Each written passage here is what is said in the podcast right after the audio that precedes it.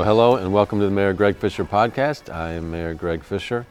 When I was inaugurated almost 12 years ago now, I said there are going to be three big values for the city an even healthier city, a more compassionate city, and a city of lifelong learning. Because any city that you go to that's growing, you see lifelong learning is embedded in that city. It might be formal education, informal education, entrepreneurship, but people are learning each and every time. And in the mayor's office, the source of most all the problems that we see is poverty. And what's the number one disruptor of poverty? In education. So we've been focused on day one of trying to expand educational opportunities in our community. And unfortunately, there's been a broad community support and leadership behind that as well. Before I was elected mayor under the Abramson administration in the last year, an initiative called 55,000 Degrees was launched to get 55,000 more college degrees in the community. And then uh, what we evolved that to was cradle to career because we saw it's more than just college degrees. It's starting out when kids are at their very youngest years. And as we looked at that, we said, aha, the barrier to a child advancing in each one of these stages is in fact poverty. So that's led to the Evolve 502 initiative and the Promise scholarships that are available in that uh, initiative. So I'm really pleased today to be joined by Marland Cole. Marland Cole is the Executive Director of Evolve 502 to talk about Evolve 502 because we want to make sure everybody in the community understands that a post secondary uh, scholarship is available tuition free to every JCPS graduate for JCTC Jefferson here in Louisville or Simmons College or any other Kentucky Community Technical College campus as well. So, Marland, this obviously is huge in life transforming. So, you joined Evolve 502 as our first executive director about four years ago. So, start with what is Evolve 502? Sure. Well, thank you so much for having me, and thank you so much for your leadership in this space. Uh, Evolve 502 is really a public-private partnership based here again in our community that is focused on growing the educational attainment. Uh, and we, again, as you just talked about, the work of Cradle to Career and 55,000 Degrees, the lessons learned from that work really identified that cost or the perception of cost was a major barrier for young people pursuing a post secondary education. And so we knew we had to do something about that to move the needle even further.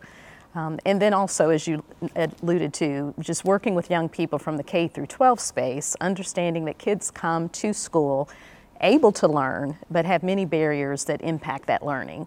They're living in poverty. Uh, they're not home secured. Uh, they don't possibly have the support at home uh, to really guide them through the process. And so we also knew we had to do something about that piece of the work. Uh, and really identifying, as you know, those are community issues that really need community solutions.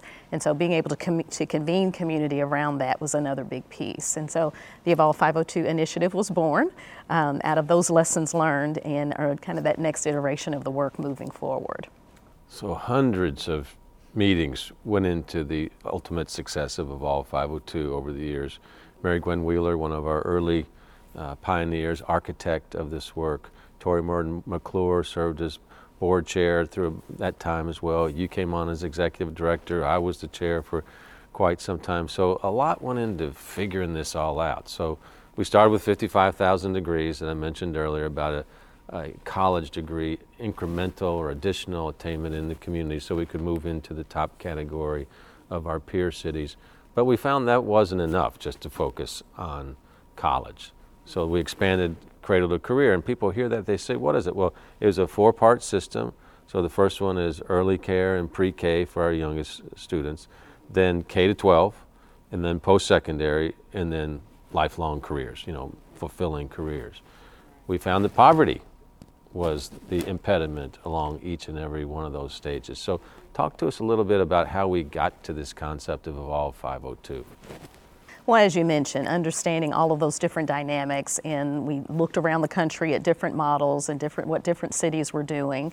Um, again, with your leadership, helped us identify a group called Harvard by All Means as an effort out of the uh, School of Education at Harvard. Uh, that was focusing and, and, working with other orgs that were also trying to get into this space and do that work. Uh, and then we also learned from an organization called Say Yes to Education that was providing scholarship support um, as well as wraparound support. Um, and so we explored that Say Yes to Education model um, to see if that would fit for Louisville. And we had, as you mentioned, so many people around the table working hard, Mary Gwen leading that effort, and others to push forward on that. Um, identified, though, the uh, when you compared us to some of the other cities that Say Yes was working in, our school district is much larger. It's I think one of the I think it's the 24th largest in the community with over 100,000 students. students. Yeah. Um, and so the number itself of kids that we were talking about versus what they were talking about in some of their communities was vastly different. Um, and also the cost of going to college uh, in our community uh, because of some disinvestment that has happened over the years in higher education. The cost was going to be astronomical for us to be a say yes city. Uh, and I know you brought groups around the table and had some conversations about is this really? I think it was a 400 million dollar number that was thrown out. Um, but to the you know the credit of those you had around the table, Mary Nixon as well, Mary Gwen Wheeler and others, they said, well, we've come this far what can we do and what is the right amount for us to raise in this community to support something like that.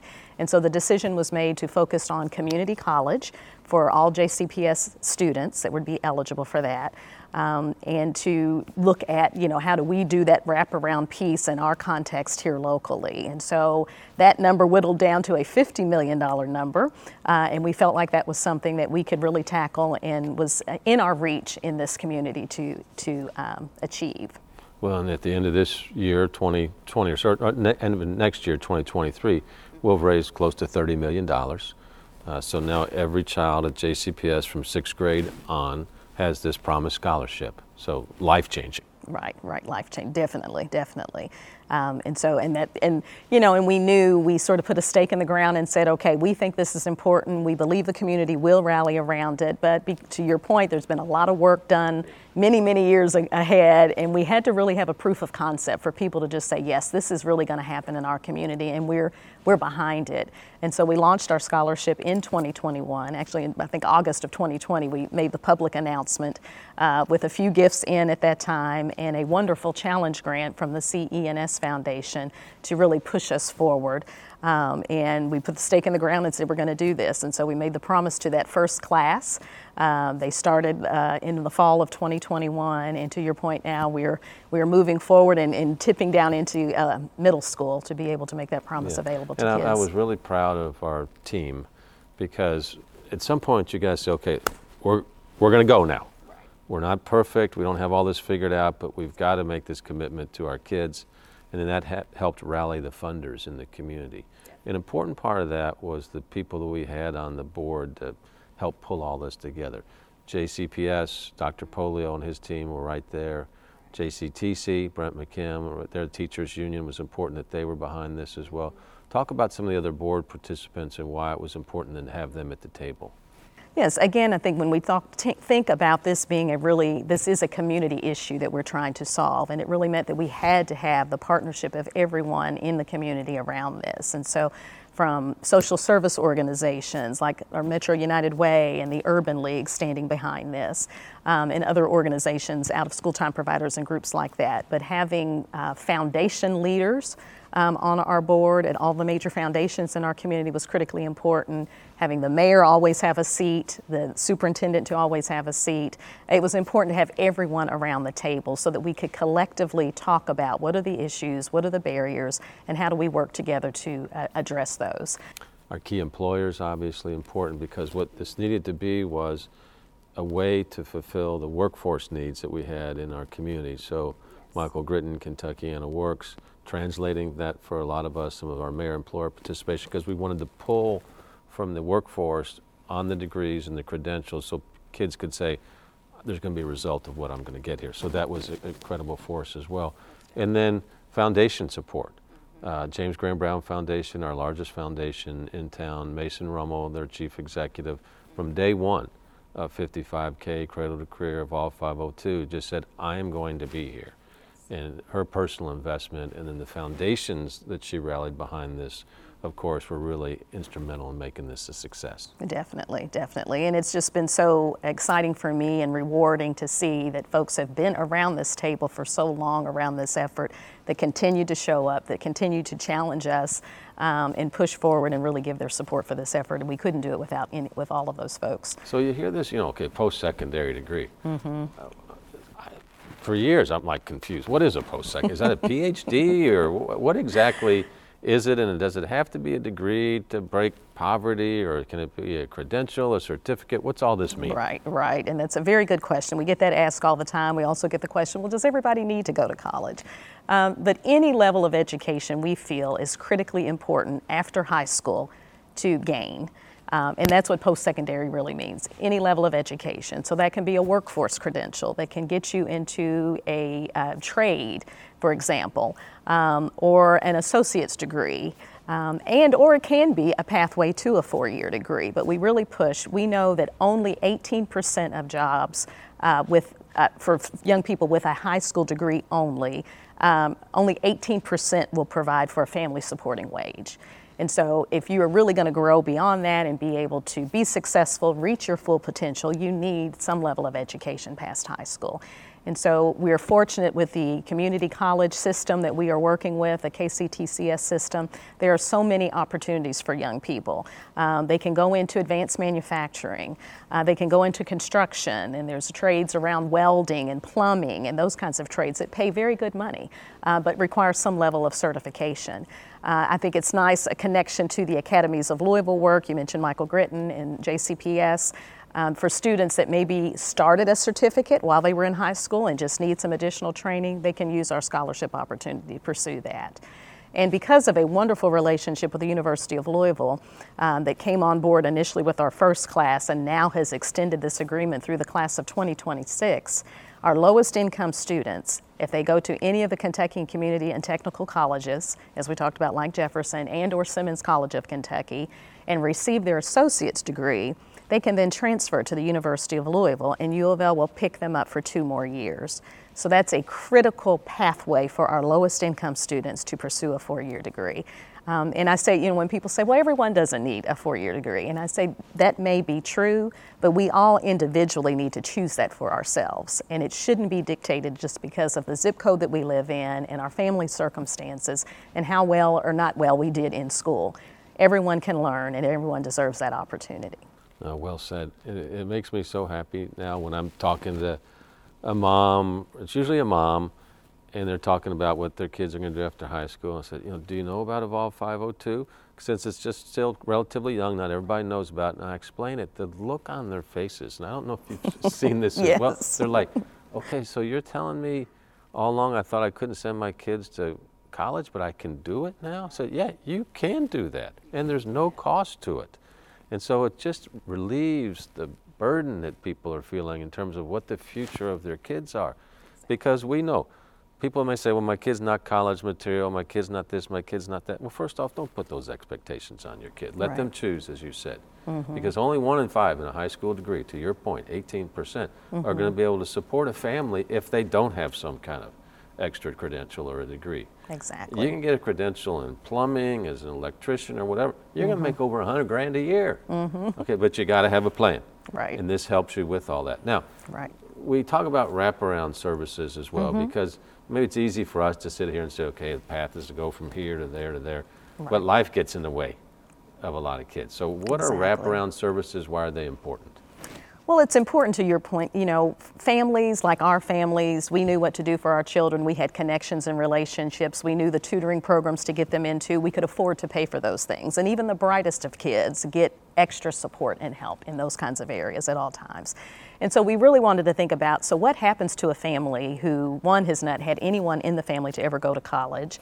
Um, doesn't have the support at home, doesn't have the, the social connections to be able to, to connect to folks that can help them, how do they navigate this system? Kids that may have a learning disability that goes un, unnoticed for a period of time. All of those issues impact a kid's ability to learn. And so we really wanted to rally and convene ways to help support kids um, with whatever it is their needs might be to help them achieve that success and be able to follow that pathway through post secondary.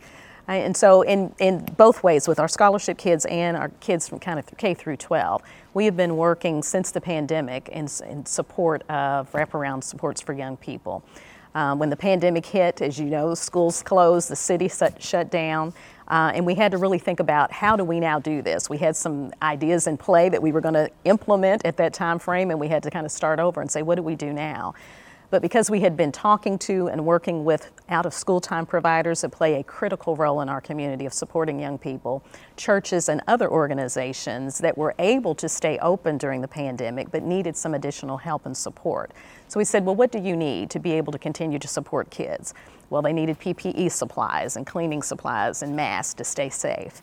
Um, they needed food services because they're used to taking care of kids in the afternoon after school, not all day. Um, they needed educational supports because many of those folks did not have teachers coming in or anyone with that, that skill set to be able to help kids with NTI and that sort of thing. And so we could we lifted up those issues in community. We had a rapid response team that met weekly. Members of your staff were on that team. The, Dr. Pollio was on that team. Uh, we met weekly for over a year to figure out how do we help support kids.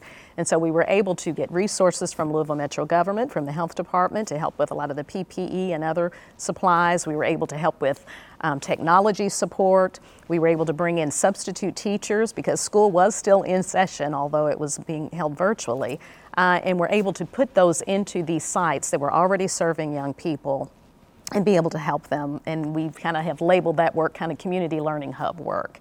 And so we continue to lean into that. And we think whatever other interventions we may come up with, that is a, a real solid way to disperse them in community because these are groups that have those trusted relationships with families and young people. Um, and rather than us recreating the wheel, we can take the resources to where young people are. And so that's really led to um, some after school tutoring that we continue to do around reading, which is critically important. Um, and then we're also working very collectively with JCPS on their summer efforts. And we've been able to really expand the offerings available to young people um, through this community learning hub model. That was another moment of truth, I think, for Evolve 502. Mm-hmm. You know, one was launching the scholarship, planting the flag, and the second was when the pandemic came mm-hmm. and our kids needed so much help. And Evolve 502 really amplified that learning hub work that we knew was going to be important in terms of wraparound services, but that was mm-hmm. no longer tomorrow, it was right. now. Right. And so you all really rose to that occasion. I think really enhanced the credibility mm-hmm. of Evolve 502 in the community. Yes. And, you know, I think it's important to note we would not have been able to be that successful had we not had the infrastructure in place. We already had the partners around the table and the community saying we're going to work in this together. And so it was just a natural progression of the work. Um, so we're I love the way that. that. you know, Evolve 502 kind of as an inter- intermediary that people said it exists. Mm-hmm. Let's leverage it and Evolve 502 team really rose to the occasion. Mm-hmm. So, so, as we close here, let's go back mm-hmm. to the scholarships. Mm-hmm. I mean, okay, all this sounds good, but is it working? Are, are, any kids taking advantage of this? It is. And, you know, again, when we think about when we started with that class of 2021, they were only in person in school for about two weeks their whole senior year.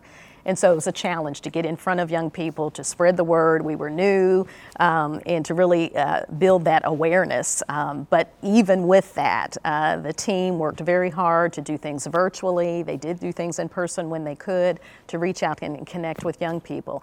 And so for that first class, we had over 600 students uh, between Jefferson and Simmons. Um, take advantage of the opportunity. And we were thrilled with that, uh, with all the kids had dealt with after the pandemic. Um, and we worked with them and through that process, so we were very excited about that.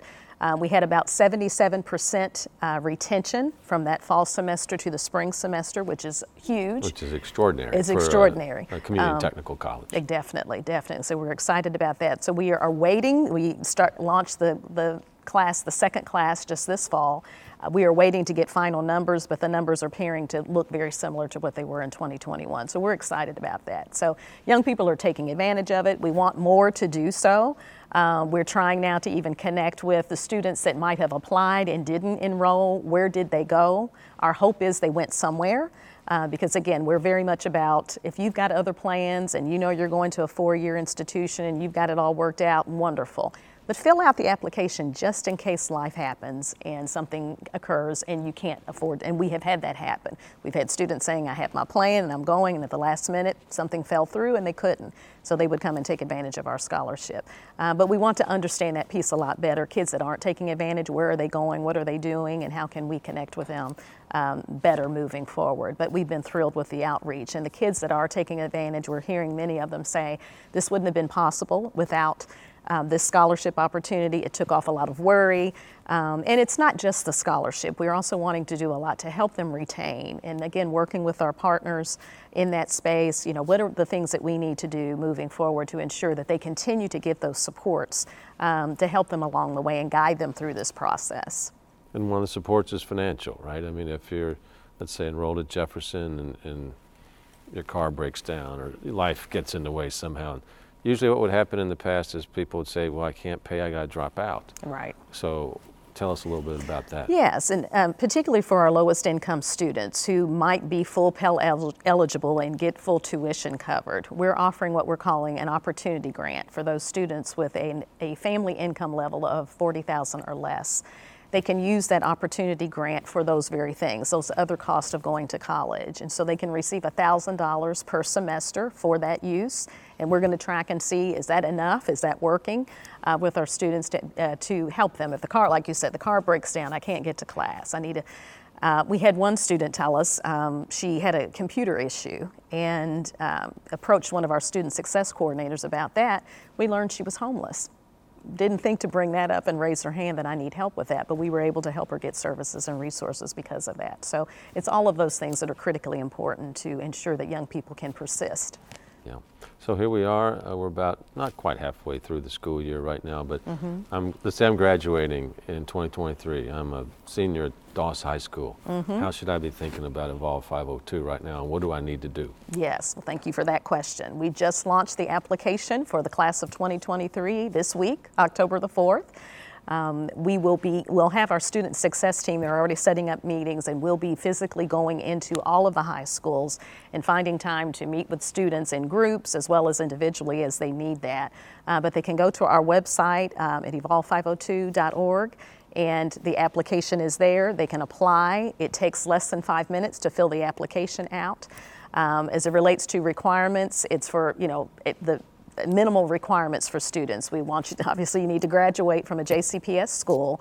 We want you to be in high school in JCPS for all four years but we understand that kids have the issues life comes up that causes families and kids to have to move. And so we encourage all students even if they've not been in for four years to apply uh, and then we have an appeal process that they can go through and we can talk about that uh, we also have requirements or availability for students that may decide to go into the military first um, and or students that get their GED within 12 months of their original high school graduation date.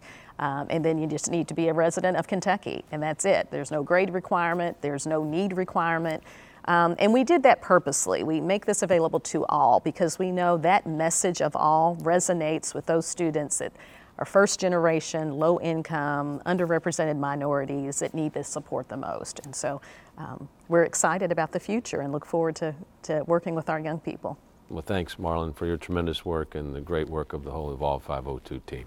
Thank you for your leadership. We so much appreciate it. And the support of the city. We didn't even talk about yeah. the major grant that you all are, uh, the challenge grant that is in play right now. If we, when we raise three million, you will come in with another three million, and we're so very grateful for your support and that of Metro Council. Well, and the Evolve 502 community did a good job advocating for the support to the mm-hmm. Metro Council. They mm-hmm. need to know it's important. You know, I propose the budget, but they right. have to approve it as the exactly. legislative branch there. And so it's good to see them as partners in this teamwork it's as very well. much so, and, and, we and we want them to help us get the word out. We want to come to their communities, and so we'll yeah. be talking more about that to get the word out and talk to their families wherever we can. So yeah. we're so grateful for that support. Well, it's just amazing to see how all this has happened from basically a noble goal some 12 years ago with 55,000 degrees to now helping hundreds and thousands of kids in the community and therefore their families get that post-secondary degree or certificate